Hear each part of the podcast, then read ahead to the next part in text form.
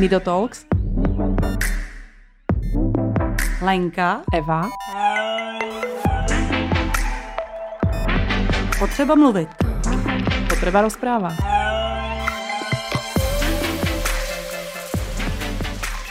Tak hezký den, ráno, večer, eh, kdy nás zrovna posloucháte, hezký životaběh, jestli zrovna u nás eh, nebo s naším podcastem běháte. Eh, dneska je to teda s Lenkou a se Stáňou. Ahoj Stáňo. Ahoj a dobré dopoledne všem. Tak, my jsme si Stáňu Bašatovou pozvali, protože má zase takový hezký životní příběh, kdy vlastně e, součástí jeho života je nějaký drobný handicap, e, ne teda přímo její, ale její dcery, nicméně ten jí vyburcoval k akci, protože stejně jako většina z vás dobře víme, že nám nikdo nepomůže, musíme si pomoct sami. Takže Stáňa to chopila za ten správný konec a začala pomáhat nejenom vlastně sobě, ale i ostatním. A jak se k tomu dostala, na to se jí zeptáme. Takže Stáňo, první otázka. Ty máš dceru a uh, u ní máš nějaký vlastně jakoby životní příběh a je to něco, čemu se říká golfová noha. A to, to já vůbec neznám a možná, že ačkoliv je takových dětí vícero, tak to nebude z nás vícero z nás znát. Můžeš nám to trochu přiblížit, co to jako znamená a jak se to pozná? Tak eh, dneska se tomu říká golfová noha, ale eh, mnozí eh, z vás a možná starší generace budou toto onemocnění znát pod názvem koňská noha, i když my se snažíme mezi rodiči toto označení nepoužívat, protože zní hanlivě, ale vlastně je to takový starý název a protože a toto onemocnění je poměrně hodně staré a je tady s náma asi od jak živa. Je to teda nehezký říct, ale vlastně nejznámější nositel známý této koňské nohy je Goebbels. Uh, takže uh, a, saha, a historie tohoto onemocnění sahá uh, hodně do historie. Um, vlastně um, vypadá to, ještě bych ráda upřesnila, latinsky se to jmenuje Pes equinovarus congenitus. My tomu říkáme PEC, PEC zkrátka, takže někdy uh, vlastně si říkáme, že naše děti mají pecky, takže ono to zní tak jako všelijak. Ale také to vzniklo z toho italského uh, slova. No a jde vlastně o vrozenou vývojovou vadu dolních končetin, kdy to miminko se narodí s nožičkami chodidly tak skroucenými, že při prvním pohledu e, na novorozeně má člověk pocit, že nemůže v životě chodit. Mm. Je to vlastně, e, pata je hrozně vysoko, e, přednoží je strašně stočený, vlastně jako když si představíte golfové hole opravdu hodně stopčené pod sebe a ty nožičky, ty chodidla jsou tak zdeformovaný, že to není opravdu jako první hezký pohled. Což znamená, že hned od prvního pohledu miminko se narodí a eh, ten člověk, co to zná nebo už se s tím setkal, tak hned identifikuje, o co se jedná. Ano, z 99% je to, je to patrný úplně hned. Někdy ty vady bývají trošku lehčí, ale většinou je to hodně vidět. Hmm. A týká se to vždy obou nohou, nebo může to být jenom jedna? Ne, mohou, vady mohou být jednostrané i oboustrané. Eh, častěji bývají oboustrané a když je jednostraná, je to zvláštní, je nejčastěji pravá. A taky to více postihuje chlapce. Takže to mhm. není úplně uh, jako jednoznačný. Což znamená vrozená vývojová vada, to jsou takový ty věci té náhody, jakože, nebo genetika. Protože vlastně vy máte nebo spousta těch rodičů má dětí víc a často to mývá jenom jeden z nich, takže to není něco, co se pravidelně opakuje, nebo ano? Um, já tomu říkám, že si můžete hodit korunou. To je, jako, je to jako asi u všech eh, vrozených vad a část podílu toho je určitě genetika. Eh, já bych teda mm, to přiblížila na našem příběhu, kdy můj muž má tuto vrozenou vadu na obou nohách a my vlastně díky tomu jsme se už na prenatálním ultrazvuku doktorů ptali, jestli je možné, aby to eh, dcera zdědila. Nám teda, přiznám se, tehdy řekli, že ne, to není možné, to je tak jako jedna promile. A pak eh, to bylo trošku jako překvapení. Poté dneska, když už vím tolika informací, tak vím, že ten, ta pravděpodobnost v našem případě, když je to teda eh, přenos z rodičů, tak je to mnohem vyšší. Nicméně může se takové dítě narodit i zdravým rodičům. A obráceně i nemocnému rodiči se může narodit zdravé dítě. Takže můj manžel má pes equinovárus, moje dcera má pes equinovárus, ale můj syn ho nemá. Přestože vlastně uh, tam ta, ta dědičnost je jasná. Ale ano. už to v té rodině budeme mít a musím říct, že to znamená, že se asi budou všichni vždycky bát trochu. Ano, budou si muset dávat pozor, ale na druhou stranu budou připravený a budou vědět, jak s tím pracovat. Mě překvapilo i to, že eh, na vašich webových stránkách jsem se dočetla, že je občas z tohoto důvodu doporučováno rodičům, eh, aby šli eh, na potrat, nebo jako vlastně, že to je nějaká jako opravdu vážná vada. Je to, je to možný kvůli nohou? No, um, ano, stávalo se to velmi často, že rodičům doporučovali potrat dřív. Dneska už se to tolik nestává. Doufám, že to je díky uh, osvětě, kterou vlastně v rámci spolku Achilleus děláme. Je to méně časté. Přesto se to stává, ono je to totiž tak, že um, v deseti procentech uh, zjištěných ultrazvuku, zjištěných vad na ultrazvuku, nevím, jak to mám říct, může stát, že je k tomu přidružená nějaká další vada, respektive pes equinovarus je jakoby součást jiné vady. Že to není nutně ohraničená ortopedická vada, ale dlužno to teda dodat, že v 10% se i stává, že to je milně diagnostikováno na ultrazvuku. To znamená, ve chvíli, kdy vám to někdo diagnostikuje na ultrazvuku, se může i stát, že to dítě se narodí úplně zdravé, což znova se vracím ke svému příběhu, se stalo i nám. Já vlastně se svým synem jsem, uh, od, protože jsme se samozřejmě ptali, jestli to nemůžeme mít i druhé dítě a někdy v tom 20. týdnu nám řekli, že ano, moje druhé dítě bude mít pesek vinovárus. To vlastně i spustilo celou tu další historii mojí pracovní a změny veliký, protože jsem si říkala, že když to budou mít dvě děti, tak s tím prostě musím něco udělat v tom životě. A těch zbývajících x měsíců jsem žila s tím, že syn se s touto vadou narodí. A já teda nevím, jestli to můžu říct, mám takový jako osobní no, příběh, kdy... Musíš. Uh, uh, kdy mě vždycky, když to vyprávím, tak mě jako zatrne a od té doby já věřím na to, že existují věci mezi nebem a zemí, protože já jsem uh, těsně před porodem jsem měla nějaký sen a narodilo, uh, zdálo se mi, že se mi Petřík narodil zdravý a já mám, jsem měla velmi dobrý vztah se svým ginekologem a já uh, jsem zrovna měla, to bylo to týden, týden před porodem a byla jsem zrovna prenatální kontrolu a říkám, pane doktore, mně se zdálo, že jste se splet že to tak není pravda. Vy jste mi říkal, že bude nemocný, ale já si myslím, že bude zdravý. A on mě tak jako přesvědčoval, že to není možné, že to viděl. A ano, viděli to další čtyři lékaři, eh, specialisti v genetu nebo někde. A uh, bylo pátek ráno a vlastně já jsem jako porodila, narodila, první, co bylo, jak jsem šla na nožičky, říkám, to není možné, mě připadají úplně normální.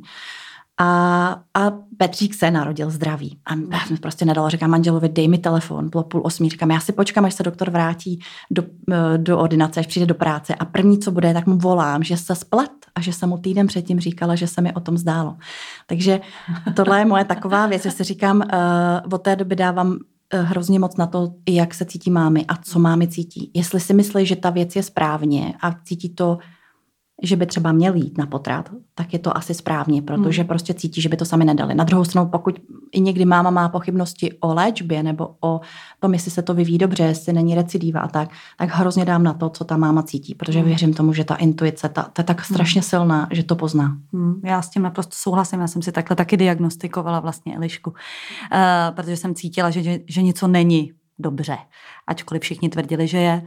Takže já na to taky věřím. No a když se teda vrátím zpátky k tvojí dceři, tak uh, dcera se narodila, měla teda tuhle tu vadu a jak se s tím potom pracuje?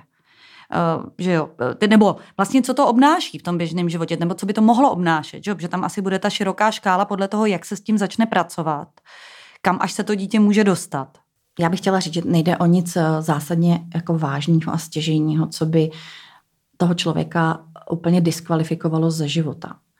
Eliška to má poměrně složitější, protože já, když jsem vlastně to zjistila, tak jsem neměla žádný dostupný informace, ale to už dneska není, takže já bych jako nechtěla, aby to vyznělo strašidelně, když budu líčit její příběh, ale dneska je to tak, že když se miminko narodí, tak zhruba do měsíce by mělo začít být sádrované, sádrované eh, takže se nějak narovnávají ty nohy. Ano, ano. Metoda, metoda vlastně, kdy se ta nožičky, kdy nožičky narovnávají, se jmenuje Ponsety metoda. Je to uh, taková specifická manipulace, uh, ty kostičky se porovnají a sádramy, které se po týdnu mění, po týdnu mění se uh, narovnávají a um, má, to, má to jako úplně přesně specifický, přesný postup. A tím já tady vlastně v Čechách bojuju, že to ne každý lékař úplně umí a protože to je nožička je maličkatá, já nevím, tak třeba 5 cm a teď si představte, že se máte, máte položit prsty na konkrétní místo tam zatlačit a ta, ten hranol té kostičky, na který tlačíte, je třeba půl centimetru čtvereční, ale muž ortoped má třeba 2 cm čtvereční velký palec a čas od času se stane, čím dále od Prahy, tím častěji, že to není narovnané tak úplně ideálně a nedopadne to potom dobře. Takže ty sádry jsou strašně důležitý a je to o detailní práci. V nějaké přednášce jsem to, to přirovnával lékař jako k čtení Braillova písma, aby prostě nahmatal ty kostičky a uměli srovnat. Eh, ale když to všechno dobře dopadne, eh, tak u toho bych i chtěla zůstat, jako být pozitivní, tak, tak se ty nožičky narovnají, pak se udělá drobná eh, drobný zásah na achilově šlaše, taková, takový, taková malinká operace, nějak závažná, tři týdny poslední sádry a pak vlastně ty nohy vypadají jako zdravé. Ale ono je to trošku iluze, protože ta vada souvisí s růstem a ve chvíli, kdy dítě roste a rostou kosti rychleji, než se stihnou ty zkrácené šlachy a vazy přizpůsobovat, tak vlastně se to stále vrací. Takže je potřeba, aby dítě hned po posledních sádrách, prakticky by to mělo být do hodiny, do dne, jako do řádu jako jednotek ano. dnů, eh, se nasadily dlahy, které vypadají jako eh, boty eh, na spojené tyčí a vlastně spevní ty nohy v takovém úhlu, aby zůstaly ty šlachy a svaly protažené i nadále. Tady je vlastně veliká úloha rodičů, které, kteří přebírají zodpovědnost a je potřeba, aby, aby vydrželi, protože musí vydržet do čtyř let. A aby byli opravdu teda důslední, protože samozřejmě to dítě předpokládám, že to nosit nechce. My tady máme tu dlahu eh, před sebou. Já jsem koukala, že vy tomu říkáte jezdit na snowboardu. Ono to, to totiž tak úplně by vlastně vypadá. Akorát ten snowboard je menší. Ale kdyby se pod to snowboard dal, tak by to tak vlastně vypadalo, jako když máte přidělané botičky ve vázání. A vlastně máte tam ty nohy pořád, nebo to dítě je v tom pořád tady v té dlaze, nebo v tom jenom spí, nebo jenom, já to tak, že já se nedovedu představit, že bych v tom spala, ale no tak co by se dělalo dělat, že jo, kdybych se mě, e, neměla na výběr a měla nějakou nemoc, tak bych v tom samozřejmě i spala. Ale že mm, e, nosí, nosí to teda pořád to dítě? První tři měsíce po sundání sádry je to prakticky 23 hodin denně. A hmm. pak se e, následující tři měsíce zkracuje ten režim, až se končí vlastně ne tři měsíce, šest měsíců se zkracuje režim, až se v roce končí na nočním a denním spaní, což je přibližně 12-14 hodin. A od té doby je to na denní a noční spaní až do ideálně do čtyř let. Mm-hmm. Dobře, takže ty vlastně se rovnají neustále ty nohy a zároveň je k tomu nějaká jako rehabilitace, musí cvičit. Eh? No, um, vlastně tahle vada je ohraničená jenom na, tu, na to chodidlo, na, na tu konkrétní část. A když všechno jde dobře, tak prakticky eh, nějaké základní cvičení, protahování, hodně pohybu. Protože vlastně jde o to, aby zůstaly v pohybu všechny ty šlachy, eh, svaly, aby se protahovaly, aby, aby, byly, aby byly na všechny uh, směry funkční, takže ideálně balanční podložky, všechno možné, prostě hodně pohybu, aby to dítě mělo. Tak za ideálních podmínek se dá prohlásit to dítě v pěti letech za uzdravené. Mm-hmm. Uh, a teoreticky, se mu to nevrací? Když eh, jako je tam správně. asi 6% jo, jo, jo. Eh, varianty, že to může recidivovat, protože samozřejmě rostou ty děti, ale už tam není takovej, taková, takový velký riziko, protože když se ty dlahy nenosí, tak uh, to i vidíte někdy, když to rodiče vzdají, protože ty děti samozřejmě to nedobře nesou, tak když to rodiče vzdají v nějaký okamžik, třeba v roce, kdy ještě fakt jako hodně rostou ty děti, tak třeba za tři měsíce máte recidivu. A u nás u Alešky, já si pamatuju, že jsem dlahy sundala 8. března v červnu už se mi to nezdálo. V, září, v srpnu nám už řekli, že jdeme na velkou operaci. Takže to je jako hrozná rychlost. Ono se to ani nezdá, že si to člověk neuvědomí. Najednou až třeba, když vidí sešmajdaný boty nebo divně dítě chodí, zakopává. Ale při eh, správném nošení těch dlách a, a při nějakým rozumným pohybu a základní fyzioterapii, nějak složitý, tak um, se dá zabránit tomu, aby to recidivovalo. Horší samozřejmě je, pokud uh, ty dlahy dítě nezvládne, nesnese, nebo je nějaké nastavení v rodině, že to nejde. Ono jako upřímně nejhorší tortura je nespat. Takže jako, když člověk nemá spát rok a představa, že to třeba ještě bude trvat, tak jako chápu ty rodiče, že to jako nedají. Hmm. Tak, eh, tak eh, když přijde recidiva, tak eh, tam potom záleží hodně, kam, kde se léčíte a kam se dostanete. Dost často se stává, že první volba je operace, přestože je možné Ponseti metodu znova opakovat a dostat se na start. Takže vlastně dostanete znova šanci ty nohy srovnat, znova dostanete dlahy a máte vlastně nějaký náskok v v tom čase, než znova to dítě bude růst nebo než by znova přišla recidiva. Problém je ve chvíli, kdy se, kdy prostě musí to dítě podstoupit operaci nebo kdy prostě k tomu dojde, už není zbytí a ono je to tak, že čím víc operací, tím víc je to složitější. Já bych totiž jako chtěla, aby eh, vyznělo pozitivně, že, ty, že ta metoda, ty metoda, i, i celá ta léčba je úspěšná, pokud mhm. všechno jde ideálně. A pokud to nejde ideálně, anebo se třeba vrátím zpátky o nějakých, ona člověk nemusí tak moc daleko, 10 až třeba 50 let, když srovnám tu léčbu teď, jak vypadají dospělí, tak eh, bohužel eh, to rozpětí toho, jak se cítí ty dospěláci dneska, je od eh, situace, kdy ten člověk relativně funguje, řekněme, že i rekreačně běhá, až po situaci, kdy si dobrovolně zvolí amputaci, protože ta noha není snesitelná. Jsou to neskutečné bolesti a nelze chodit, bortí se záda a opravdu máme už dneska několik dospěláků, kteří radši zvolí um, amputaci, než uh, aby jako trvale žili s takovou bolestí. A mezi tím je široká škála, kdy je spousta dospělých, který končí jako těžce zdravotně postižený s omezeným pohybem, trvalýma bolestma, ale to není následek, řekněme, takhle, to bych takhle. Je to samozřejmě následek té uh, nemoci, ale hlavně je to následek uh, opakujících se operací. Když jich má někdo jedenáct, tak prostě ta noha je tak rozřezaná a nefunkční a máte to jako ruku. To je, ruka je noze hodně podobná. Tam eh, jeden omezený pohyb ovlivní pak třeba zbytek toho těla. Takže uh, není to, je to, je, není to těžká vada, ale zároveň když se, to, když se to neudělá dobře, nebo když to pokračuje špatným směrem, tak to končí těžkým handicapem dospělého člověka. Ne, tak to samozřejmě to, že někdo má takové bolesti, až si třeba zvolí tu amputaci, je určitě něco, co může zásadně eh, člověku ovlivnit život, to bez sporu. Takže to znamená, ale tady cítíme ten vývoj a to, eh, to už jsme říkali u samozřejmě vícero tady různých handicapů, že ten začátek je nejdůležitější. A to znamená, a zase to teda, tohle je taky věta, která tady padá často, mít ty informace.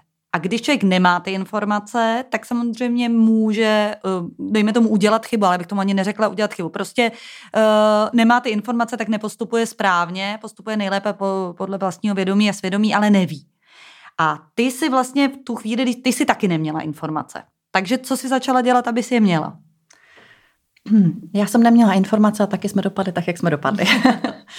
Což je pravda, dneska bych spoustu věcí udělala jinak. Kdyby člověk mohl vrátit čas zpátky, tak uh, by moje Eliška na tom byla líp. A dceři je teď kolik? Jenom, uh, Elišce kolik je, je v tuto let? chvíli 13 let. 13. Máme za sebou mm-hmm. jakoby ohledně kotníku jednu operaci, pak ještě jednu operaci na zastavení růstu, ale uh, už od začátku vlastně, když jsme byli v kladenské nemocnici, tak nám tam dali špatné sádry, špatně sádrovali.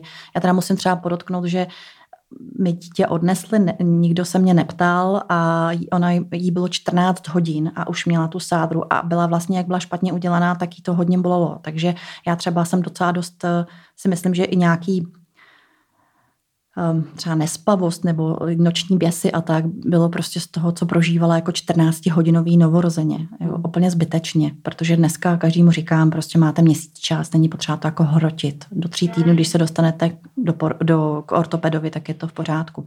Ale abych teda se vrátila na začátek, tak já vlastně, když jsem to zjistila, tak já jsem vůbec nevěděla, co mě čeká, protože samozřejmě ehm, moje tchýně mi něco popisovala, ale já jsem neviděla, jak to vypadá. Takže jsem začala po internetu hledat a zjistila jsem, že vlastně v češtině nebylo vůbec nic. Já jsem našla jedinou nějakou lékařskou zprávu právě jako o novince o Poncetyho metodě, proto jsem se to jako chytla. Možná, kdybych se chytla něčeho jiného, nevím.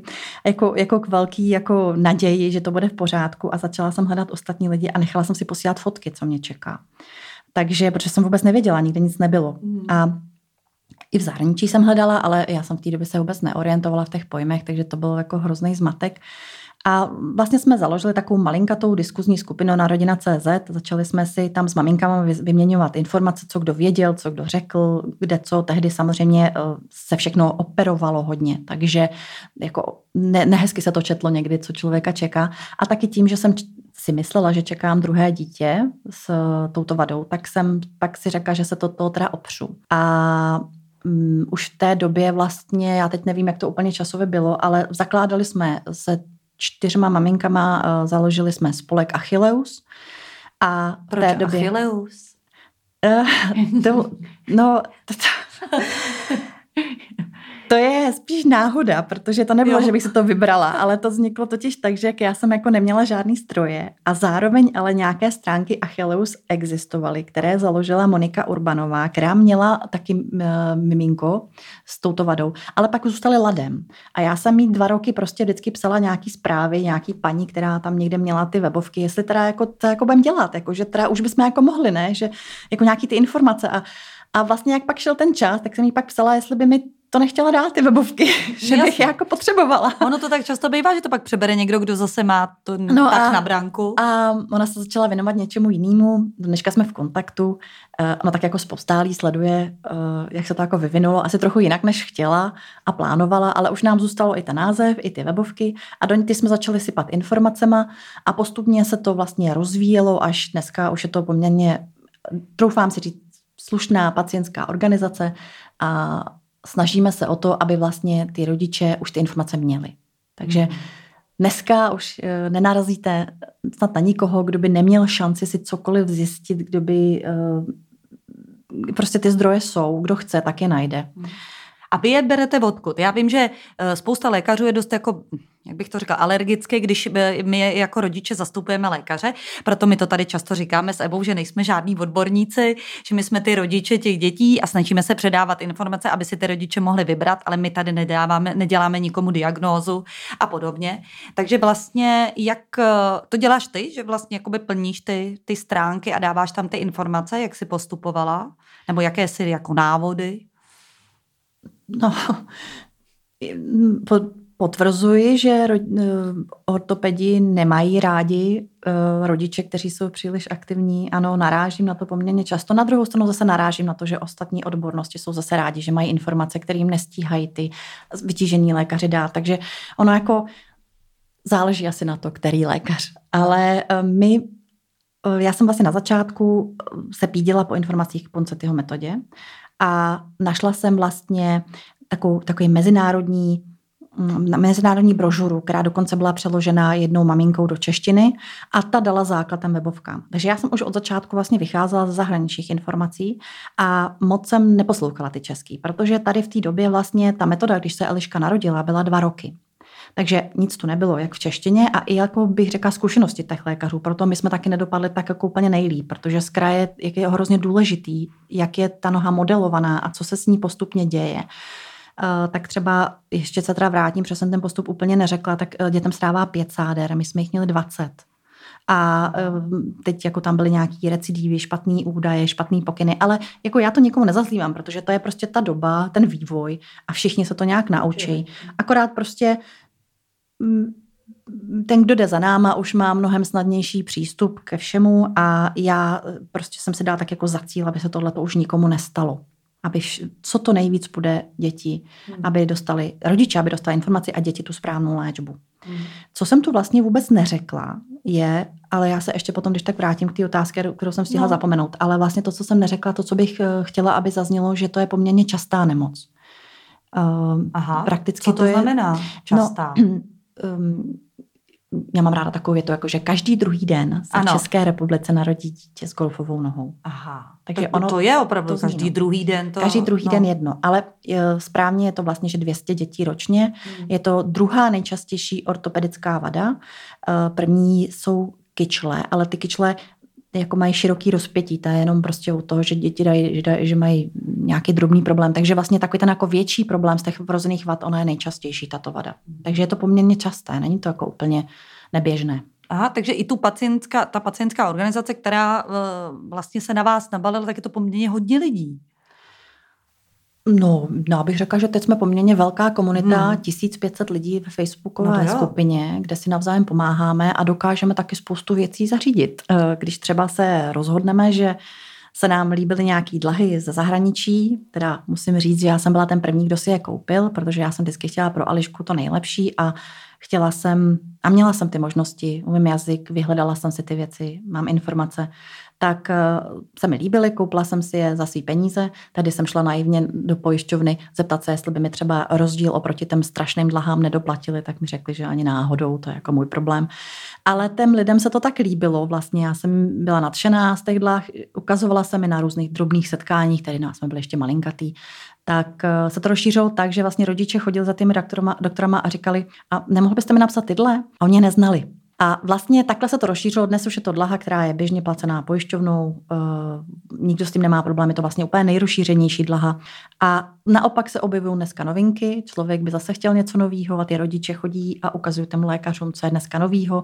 A já teda, když mám možnost někde na nějakých kongresech, tak vlastně uh, beru sebou všechny na ukázku a jsem překvapená, kolikrát uh, i třeba modely beru a um, i třeba jiné, jiné uh, odbornosti jako protetici nebo fyzioterapeuti um, jsou překvapení, co to všechno jako obnáší a, a jaké jsou novinky. Tak já bych mm-hmm. řekla, že se teda snažíme i o to, aby jsme ty novinky dostali do Čech. Takže ty novinky a ty je čerpáš ze zahraničí tím, že už máš kontakty na nějaký konkrétní uh, já nevím, jestli to, to jsou výrobci dlach, nebo to jsou taky jako protetici ze zahraničí. Ono to tak nějak, jako, to nějak to vždycky ono to nějak plyne. Vždycky se, hmm. já jsem taková, že vždycky, když něco objevím, tak, tak si to třeba koupím, nebo to zařídíme, nebo se na to sežneme grant. Tady kolegyně moje šikovná řekla, eh, že si teda pořídíme uh, modely a když už, tak všechny dvakrát. Takže máme všechny modely, který, já si troufnu říct, nemá ani žádná nemocnice kompletně. Celou tu sadu máme i model na operování Aha. jsme si to zkoušeli. A já jsem koukala, vy máte půjčovnu, to znamená, že ty rodiče se můžou vlastně jako na to podívat? Mm, to ne, protože to posíláme. No ne, ne, jako ta, přímo, že by to Ne, ne, ne, ta půjčovna ale... funguje totiž hmm. proto. To jsou vlastně jakoby půjčovna dlach. Brace, hmm. brace sharing, aby byla ano. správná. Uh, tak uh, jde o to, že vlastně ty dlahy, uh, na, na ně máte nárok jednou za šest měsíců.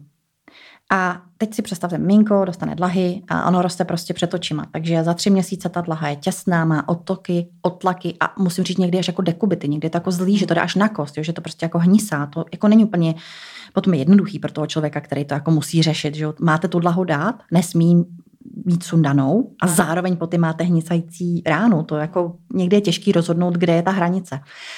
A e, ta dlaha když z ní to dítě vyroste, potřebují novou. No ale nemají nárok od pojišťovny. Takže my jsme začali dělat, a to taky vzniklo úplně strašně náhodou. To vzniklo tak, že já jsem kdysi objevila, já jsem takový jako střelec, jo, něco objevím a, jako, a ono z toho vznikne něco jiného. Já jsem objevila sbírku eh, dlah do Ugandy. Mm-hmm. Takže jsem prostě tehdy řekla, to byly ještě ty staré dlahy, pojďte, uděláme sbírku dlah. Tak jsme sebrali krabici, jednou poslali jsme ji. Uh, protože tam samozřejmě k přístup k těmhle protetickým pomůckám nemají, a mně se to líbilo, to je hezká akce. No a když už jsem sebrala druhou krabici a začala jsem zjišťovat, že ty rodiče jako nemají. A tak jsem, já říkala, já se podívám do krabice, ještě než to pošlu. No a nakonec jsem jí skoro celou rozpočovala. Nakonec druhá krabice dětem do Ugandy nedorazila. A my jsme vlastně začali cíleně ty dlahy sbírat, eh, protože samozřejmě tu, tu dlahu máte 6 měsíců, ona je nezničená. Takže nám rodiče poslali jejich eh, starší dlahy, které už neposílali a zároveň vytloukáme cleanem eh, někomu, kdo má problém, kdo to prostě nezvládl v, tý, v těch šesti měsících, nebo třeba se stane, že se mu rozbije Ono totiž, než vám to hmm. pojišťovna a protetika zařídí, to je měsíc třeba, ale vy to dítě nesmíte mít třeba jeden, dva dny, nesmí být bez té dlahy. Takže my se snažíme vlastně jim, našim členům zdarma půjčujeme. Hmm.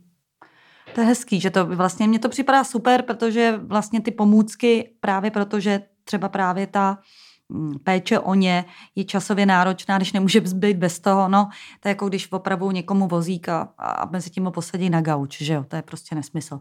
Takže musí se to, zároveň se musí půjčit, eh, půjčit jiný. Já jsem, abych se vrátila právě zpátky k té otázce, tak jsem se tě ptala, kdo vlastně jakoby plní ty stránky.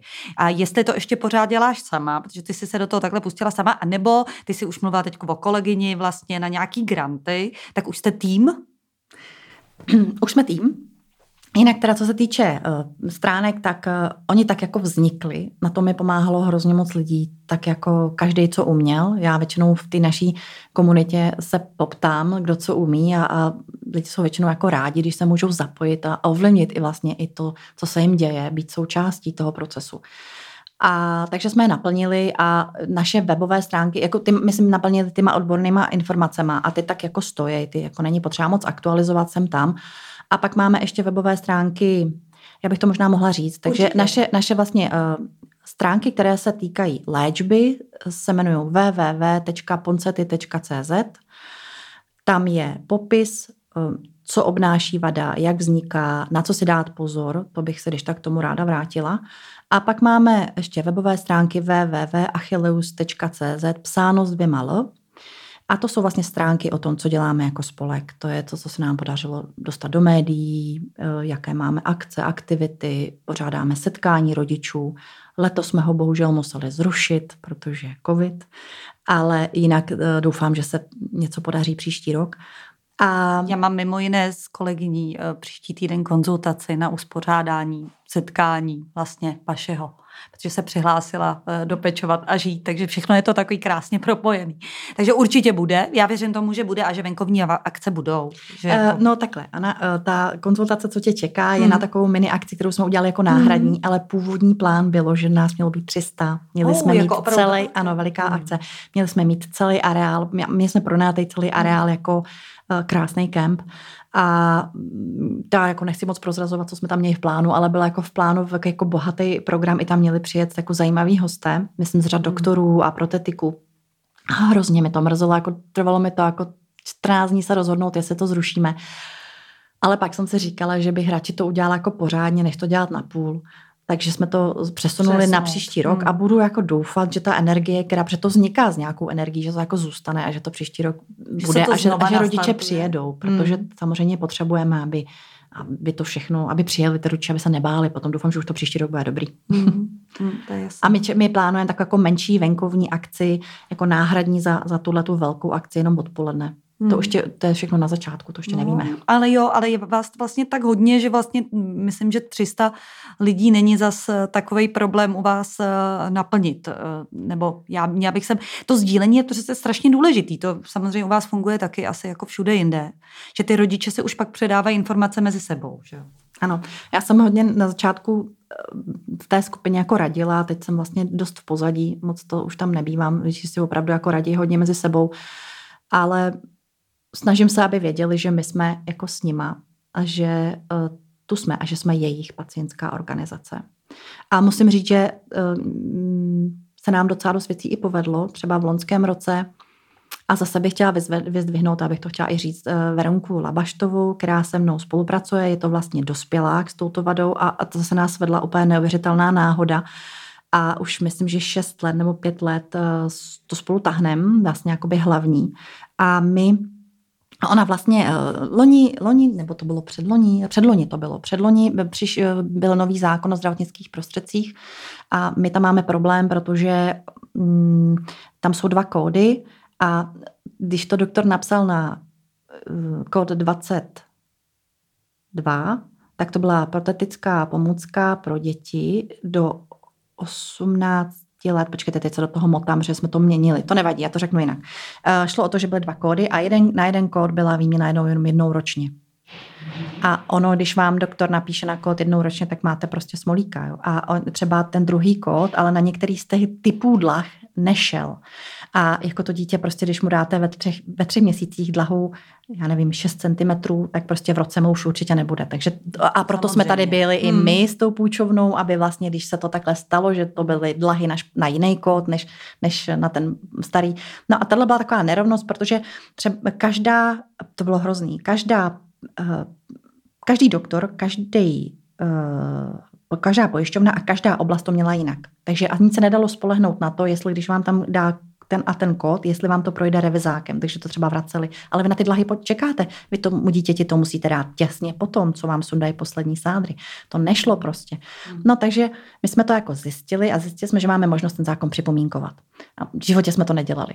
A během měsíce jsme dokázali vlastně připomínkovat eh, ten eh, Ježiš, já mám opět výpadky. Um, kategorizační strom, ten Aha, kód, ty kódy. Ano, ano A pomohli nám i lidi ze skupiny. Zase musím říct, jsme vždycky jako vyhlásíme, potřebujeme právníka, potřebujeme někoho, kdo nám pomůže. Takže jsme to jako Aha. rozšířili. A já, protože jsem prostě nevěděla, jak se to dělá, jsem to poslala úplně všechny adresy, které mě napadly. A oni ty lidi taky. Takže ten, ten dokument, který jsme složili. A protože my jsme tam i, jako, i si stěžovali na nějaký jako eh, na ty kódy, na ty, na ty zmatky a taky na to, jak si to ty protetiky někdy účtují, protože musím říct, že tam je obrovský únik peněz. Jo? To je jako asi u všech těchto věcí, tak eh, tady taky jsou šikovní šikovné organizace, které mi vydělat na všem. Ano. Takže uh, jsme vlastně se do toho pustili a během dvou a půl měsíce jsme byli na ministerstvu zdravotnictví na jednání, ve kterém se vlastně rozhodovalo o těch kódech. My jsme se teda potom spojili ještě s lékařem, panem doktorem Kravčikem, se kterým jsme tam byli, protože jsme shodou okolností zjistili, že má podobný návrh, takže jsme ty návrhy spojili, tím jsme jako byli i silnější. On potřeboval tu záštitu těch pacientů, my potřebovali toho lékaře. No a prosadili jsme to. Takže to teď skvělý. nedávno ho no. prošel sněmovnou ten zákon, není to tak dlouho, co jsem tu zprávu slyšela a my jenom vyhlížíme prostě ten okamžik, kdy nám řeknou, jaký to je a donutíme ty lékaře, aby nám prostě psali na ten třetí správný, který vlastně pokryje ty dva měsíce, bude to bez úhrady, teda dva měsíce, dvakrát ročně, pardon, dvakrát ročně a bez úhrady a do 18 let, protože byly právě zmatky v těch kódech. Hmm. Tak to je hezký, že se pak dostanete vlivem toho, když člověk se do něčeho takhle zapojí, že se dostane i k tomu, že může teda udělat úplně lobby, úplně to jako ovlivnit. No, my jsme jako, jako amatérský. Ale, amatérský lobby, ale, ale přesto lobby pořád. Ale prostě jako když nám o něco jde, jak se vždycky do něčeho pustíme hmm. s kolegyní. Hmm. Hmm. To je skvělý. No a ty si říkala, že by si se pak chtěla vrátit k tomu, jaký jsou jakoby různý rizika, že máte vlastně dvoje stránky a ty jedny, uh, tam jsou i nějaký, no, tak to pojďme se k tomu vrátit. Já teda skáču úplně hrozně z tématu na témat, jako ze spolku na tu léčbu, ale já bych totiž, eh, jsem ráda za tu příležitost, protože um, já jsem tady říkala, že když ta léčba neprobíhá dobře, když uh, to jako se stane, že se ten lékař netrefí, tak může i způsobit mnohem horší defekt. Říká se tomu komplex club food. A je to vlastně jako způsobený lékařem. To není, že jako člověk se s tím narodí, ale má možnost to ten lékař jako srovnat, a, ale taky to má možnost pokazit. A ve chvíli, kdy to potom třeba zasádruje a udělá tu anatomii moc brzo, tak ono nedojde k, jako k dero, tam je uprostřed taková středová kost a e, ta manipulace, která se dělá při Poncetyho metodě, obkrouží tu středovou kost a ona jako zapadne. Jako když máte um, hodinový strojek, třídimenzionální, aby do sebe zapadly krásně ty zoubky. Ale když to není udělaný dobře, tak ty zoubky jako zapadnou křížem, jako kdyby, jako kdyby byl kousnutý ten hodinový stroj. No a pak to samozřejmě roste, to dítě, ono vám to neřekne, ty kostičky jsou měkký, oni se deformují tím růstem, jak vlastně osifikují, tak eh, je tam omezený pohyb eh, v kotníku, což já si myslím, že třeba zrovna je náš případ. Jo? Takže uh, pak se stane to, že ta noha se musí operovat a, a jsou tady následné věci a pak právě to jede dál a dál, až uh, ty dospělí mají velké bolesti. Třeba moje Eliška má téměř nehybný kotník a bojujeme s tím jako dost, tím bojujeme. A i tím, že uh, nedosadnou správně ty kostičky, oni se oploští, takže ona má oploštělej talus a ne, nedochází tam k tomu pohybu v kotníku. Ale proč to říkám, je se chci vrátit na začátku, že se to prostě děje. Děje se to sice čím dál míň, ano, musím říct, že na té skupině jsme to sledovali jako co týden, tak jako, já nechci říct poškozený dítě, ale jako neúplně ideálně odléčený, tak teď už je to teda míň a míň. A co je mým takovým snem je, aby vlastně se ta léčba centralizovala. Aby došlo k tomu, že se bude jezdit jenom k několika lékařům. Aby to nedělal každý lokální ortoped, protože oni se s takovým dítětem potkají třeba třikrát do roka.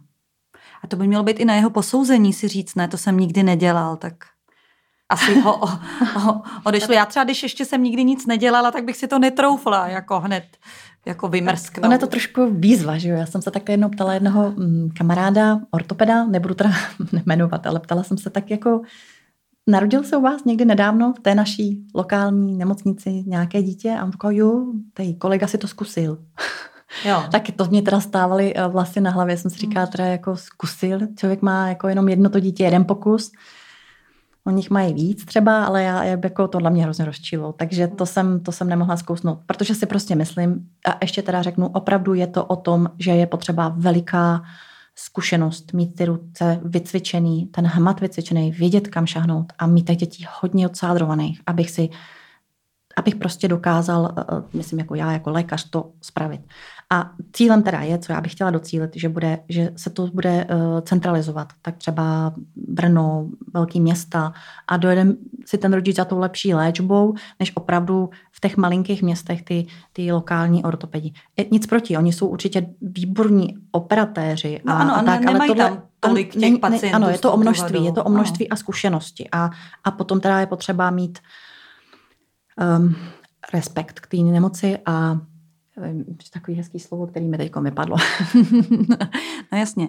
Ale pokud budu mít takovou nemocnici na kraji města, já se vždycky na to vzpomínám, jak oni tam říkají, že i v krajské nemocnici může být dobrý ortoped, tak když budeme mít doktora Sovou, co už mu prošlo rukama x takových dětí, tak, tak proč ne na malý nemocnici, ale musí mít právě. Musí to, mít.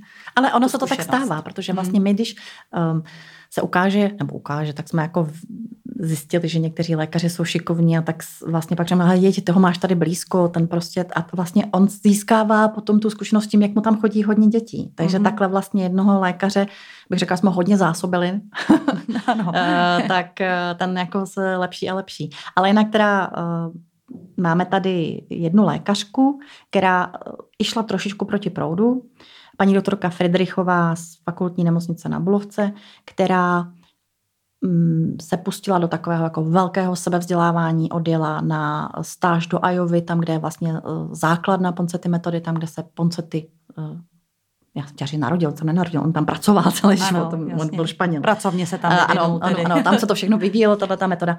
A přijela zpátky s opravdu jako mnoha uh, detailníma znalostma, novejma zkušenostma, s mnoha jako úpravama, které eh, jsou ve prospěch dítěte a tady se nedělají, že v tuhle chvíli je to jako nejšikovnější, nejlepší doktorka na toto léčbu a já bych si strašně přála, aby se ostatní lékaři od ní mohli učit.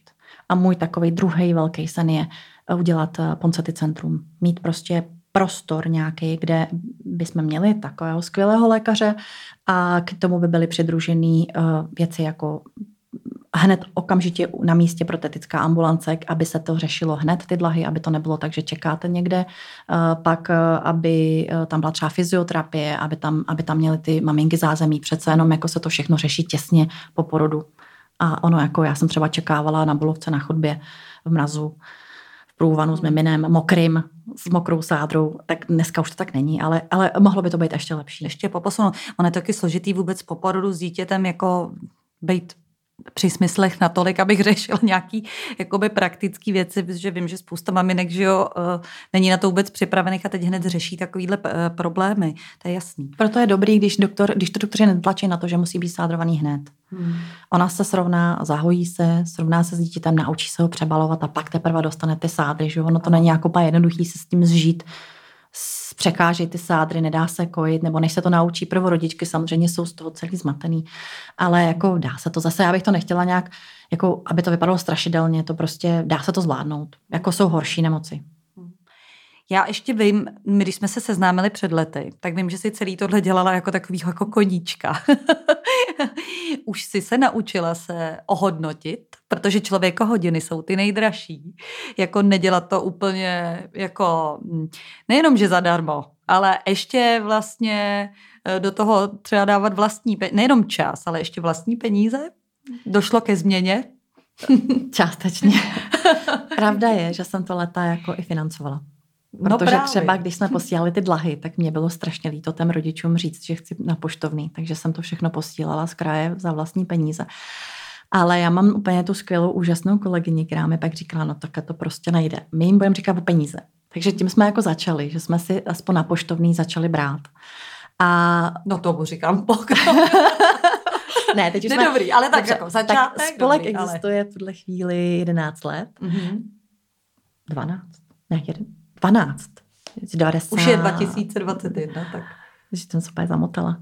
Uh, 2009. Mm-hmm. Takže jedna 12. 12. A uh, já mám plat roka půl. Jo, tak aspoň. Takže tak. jako tak celý, tak. celých těch x let to bylo tak jako velmi složitý a teď mám, a ne, no já jako nemám plat, jako plat nějaký břížu asi, tak jako jenom něco málo, ale je to daný tím, že se nám podařilo právě nějaká menší dotace na provoz a ta za, uh, pokryje část provozních nákladů, takže něco málo jsme si jako dovolili už a do, doslova si říct, jako dovolili jsme si hmm. nějak se odměnit, protože už to zabere opravdu jako, můj, můj je to rozhodně jakoby náplň. Hmm, no ano, jistě právě. No tak, že někdy si to někdo, kdo třeba uh, nedělá něco takového, nedovedu představit, kolik to zabere času. Všecka ta organizace a vyhledávání těch věcí a vůbec organizace třeba právě uh, nějakých pobytů a dalších věcí, že jo, které vám do toho padají. Nezisku je toho spousta, co vlastně člověk musí dělat, i když to neumí, takže vlastně dělá úplně všechno. Já teda, já jako inklinuju, já mám grafiku a takovéhle věci, takže si vlastně dělám fakt jako úplně všechno. Hmm. A do toho ještě dělám spoustu věcí, které jako dělat nechci a nebaví mě. Uh, musím. To jsou právě taky ty úřední věci, ale naštěstí máš. Já to mám taky, to taky nemám ráda. No, ale já mám tu skvělou kolegyni, to teda. tak, ano, tak jsou lidi, co to třeba mají rádi, že rádi si dělají kontingenční tabulky a rádi si rovnají smlouvy, to je hezké. Ale já musím říct, že to Veronka dělá při práci, takže, musím, takže to vůbec není tak, že bychom byli jako um, zaměstnaný, zaměstnanci, ale, ale ona to má při práci. Hmm. Ale já už jsem potom ke konci už nemohla, já už to nezvládala jako práci a, a tohle, protože mě vlastně mimo jiné, mimo tu práci, jako nějakou fyzickou okolo toho nezisku nebo okolo té organizace jako takový, tak mi vlastně hodně lidí telefonuje. Takže já vlastně jsem uh, hodiny, to nemůže ser minuty, hodiny a hodiny na telefonu nebo na čatech, kdy si volám s maminkou, která je třeba těhotná a čtyři hodinky si s ní povídám o tom, že teda nemusí jít na potrat, že se to dá řešit. A nebo řeším nějaké dlahy, nebo co potřebují, na co se ptají a tak. Takže Jsi opravdu jako poradenská linka teda zároveň. Jo, teda. To jo, no, no. jasně. Tak to, myslím, že by tak to úplně chápu, že někdo, když je v této situaci, komu nejvíc by měl důvěřovat k někomu, kdo už tu situaci prodělal, aby mu zavolal, že jo, a mohl si s ním jako popovídat. To je parádní. No a já jsem si všimla, že i ty jsi byla všimnuta, že jste dostali nějaká ocenění. Můžeš nám říct něco? No, aspoň tak jako, jaký, protože je dobře, když si toho lidi všimnou a i ten člověk, který to dělá, ale ta, to nedělá proto, aby dostal tu pochvalu, ale prostě nakonec pochvala každýho potěší v konečném důsledku, jestli někdo všimne, že to děláš, ne? Tak jako, je to motivace do další práce? Já o tom strašně nerada mluvím. Já to no. neumím, neumím o tom mluvit, neumím uh, to říkat, ale um, jsem nucená vždycky to říct, takže, takže to jako řeknu.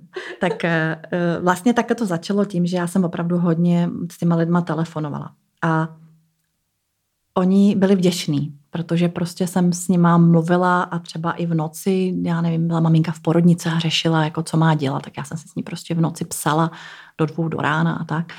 A pak se stalo to, že vlastně tyto lidé mě nanominovali na Laskavce a a já jsem ho dostala. Takže laskavec nadace Karla Janečka, z toho jsem byla jako překvapená. A musím říct, že to hrozně pomohlo, protože to vlastně rozpoutalo takovou jako přístup k těm uh, médiím. To znamená, já jsem měla možnost mluvit o té nemoci, měla jsem možnost mluvit o Achillu, natočila se reportáž a zase to, to se dostalo k dalším lidem, takže jsem vlastně ještě loni vyhrála ženu roku a a to je asi všechno. Hmm. Ale mně právě přijde skvělý, že to není jenom takový jako žena roku, tak jako nevím, co se vlastně dostala. Dostala si, co si dostala? Dostala si poukázku někde? Ne, nebo? jo, ne, to bych hala. Na ženu roku jsem dostala uh, nějakou kosmetiku a tak, ale... Jo, to, protože to, je... to není asi úplně to hlavní. Tam. No, ne, ne. A tak zase jako, ale přiznám se, že já o tom jako nerada mluvím jakože k mý osobě, ale když to stahnu jako k Achilleu, tak to jako vítám, protože to vždycky znamená, že mám možnost mluvit o tom spolku a o těch právě, rodičích a o právě. té nemoci. Takže špatně o tom jako k mý osobě, že se jako nechlubím, že já, ale vnímám to tak, že prostě to jako, jako je pro Achillea. Takže ano, to je takový, že jako Achilleus, kdyby byla tady... žena, tak vyhraje ano. ženu roku chlubila, že, že, že, že jsme v gejzíru, tak taky mm. to není tak jako, že my jsme jako v gejzíru, ale že doufám, že čím dál tím víc lidí si poslechne ty podcasty, eh, kterým by se to normálně nedostalo. Tak myslím, že tak to je jakoby dobrý. A ten laskavec taky, a tam se dostala i nějaká finanční částka na, eh, na to, ne? Na Achilleus. No tak to se musím přiznat, že jsem Achilleu nedala. ano.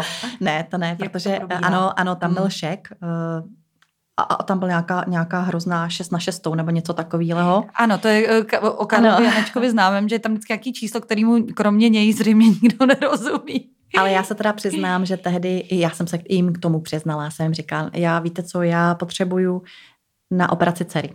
Mm. Takže já jsem vlastně, tohle byl jakoby základ, eh, co jsem, který jsem dala bokem a eh, platila jsem za to operaci dcery ve Vídni, kde na, vlastně nakonec se teď léčíme. Takže um, to se přiznám, že jsem zpátky do spolku nevrátila. To jsem jako brala, že to je pro tu moji Elešku. No, no jasně. A teďko v té bídně tam je to nějaký dobrý, ne? Teďko taky další, ta jedna moje kamarádka tam jezdí si pro dlahy a tak, tak tam jsou ještě trošku napřed, ještě tam bychom se mohli nějak inspirovat. Tak to je uh, společnost Pohlik, já je znám, my jaký uvažujeme o těch dlahách od nich, takže teď je to dokonce i jako na pořadu dne. M- vlastně na to padne dalších x tisíc, ale uh, my tam jezdíme panu doktorovi Rádlerovi a ještě, aby to jako vyznělo správně, já jsem přesvědčená o tom, že um, několik českých lékařů, schválně říkám několik, protože jich není mnoho, jsou opravdu výborní. Ale já jsem se dostala, jako zacyklila v té situaci, ve které jsem, kdy jsem nebyla s jedním lékařem spokojená, ale já vlastně nemám kam jinam mít, protože tím, jak jsem moc známá, tak nejsem vítaná u některých lékařů. Takže já jsem vlastně jako, uh, a když měla dcera ještě komplikace před uh, čtyřma rokama, skončila s bolestma na vozíčku, vlastně tři čtvrtě roku jsme se s tím jako plácali, nikdo pořádně nevěděl, co je, tak jsem měla na konzultaci i panu doktorovi Rádlerovi, který je vlastně jediný certifikovaný lékař celé Evropy. Eh, počkejte, Evropa tam ne, eh, tady v okolí, protože tam eh, ještě ve Španělsku snad někdo je, ale prostě tady v tom nejbližším okolí ano. je to jediný certifikovaný lékař. Paní doktorka Friedrichová tím, jako dala do Iovy, tak má vlastně nakročenou, ona už je skoro u konce, že bude mít jakoby tu samou, ano. to samé ohodnocení. A u tohoto lékaře vlastně se kdysi naše lékaři učili. Takže já jsem prostě, jako když už jsem nevěděla, kudy kam a měla bolesti, tak jsem prostě jela tam, kam jsem si myslela, že můžu a prakticky jsme tam zůstali. A tím se teda dostávám k tomu, že to není hrazený zdravotní pojišťovnou. A ve chvíli, kdy jsme měli jako problém, protože uh, se jí velmi zvětšoval rozdíl končetin. Ona jí přestala růst i končetina takže jsme byli na zastavení růstu končetiny. Ale jak říkám, spíš jsem se dostala jako do pasti, protože to není operace, kterou by nemohl udělat nikdo tady, ale do pasti s tím, co dělám. Um, že to je sice hezký, ale zároveň je člověk jako moc známý a nejsem oblíbená. ano, to je smutné, ale na druhou stranu si říkáme, že eh, když to některých věcí, když některé věci člověk kritizuje, nebo, nebo co kritizuje, no tak no říká pravdu, tak eh, tady často se mi to třeba stává u těch rozhovorů, že ty lidi nechtějí říkat ani to jméno třeba toho lékaře, se kterým nejsou spokojení, aby jako se to o nich nerozneslo, eh, že o něm třeba špatně hovořej. I když jako jim třeba vysloveně něco no prostě se to nepovedlo. No, tak se jako vyhnou nakonec tomu jménu, aby mi to tady nemuseli říct. Já k tomu nenutím samozřejmě. A jenom říkám, že pořád je to tady, že se lidi bojí. Tady vlastně, jako já nevím, když půjdeš do kavárny a dostaneš špatný kafe, tak dostane prostě kavární kotel. Všude se to napíše na sociální sítě, tamhle tohle, ale u lékařů to takhle ještě zdaleka není, furt je to bráno jako autorita, která ví prostě. Tak já už jsem poměrně poučená a já to vnímám takhle. Každý dělá to nejlíp, co může a, a tak nejlíp, jak může. Uh, při nedávném online uh, rozhovoru, který jsem měla s jedním holandským lékařem, tak ten tady řekl, uh, ale doktor se ráno neprobudí a neřekne, já dneska zkazím nějaký dítě. Jako to je docela i dobrý si říct, jo, mm. že to není jako záměr, že jo. Ale a myslím si, že za to nikdo nemůže. Za to může, když už, tak to může systém vzdělávání a systém, jakým se vlastně jakoby ne, nemají možnost nějaké věci ty lékaři vyvíjet nebo učit. Jo. Je to, není jakoby chyba konkrétního člověka, aspoň teda v našem případě. Hmm. Ale ve chvíli, kdy už se to stane, tak i já už jsem si vzpomněla to slovo pokora, co tomu chybí. Hmm. Potřeba jako být, trošku být pokorný k té věci a, a říct si, že dobře, neumím všechno, tak tohle bude dělat někdo jiný, protože ten má ty děti každý den. Takže to je něco, k čemu si myslím, že je potřeba, aby jsme ještě dospěli. Nebo uh, lékaři. I když teda nechci na to nasazovat, protože opravdu si myslím, že to je tak, že um, to všichni dělají s tím nejlepším vědomím a svědomím, aby, aby pomohli. Možná my všichni, protože někdy ví, víme, že i uh, rodiče dokážou být strašně urputní a bez pokory kritizují lékaře, že mu něco způsobili a taky to nemusí být úplně takhle mm. jednoduchý, takže možná ta pokora pro nás, pro všechny, já s tím taky bojuju. takže že nechci samozřejmě nějaký třeba stop stav svý dcery svádět na jako jinýho, že jo? to je prostě nesmysl. Ta práce je vždycky na nás. Ano. A je to tady. Máme dvě minuty do konce. To není možný. No, je to tak, je to opravdu hodina. A já vždycky jsem z toho pav a tentokrát zase eh, mám pocit, že jsme z toho ještě mohli prostě vlastně spousta říct a přesto tady jako... Mám pocit, že jsem to, že jsem nic neřekla. a že jsem se strašně motala z jednoho tématu na druhý. Ne, mně to přišlo fajn. Jo. Jako, no, mně, mně právě přišlo, že jsme zasáhli vlastně všechny ty témata a uh, kdo bude chtít vědět víc a třeba se ho to přímo týká, no tak potom už si vyhledá konkrétně vás a eh, třeba ti zavolá. To budu ráda. Tak jo, tak děkuji moc, že jsi tady s náma Stáňo byla a vy všichni poslouchejte Nidotox a další naše díly. Koho budeme mít příště? Podívejte se na naše stránky. Díky moc a ahoj všem. Děkuji za pozvání. Ahoj.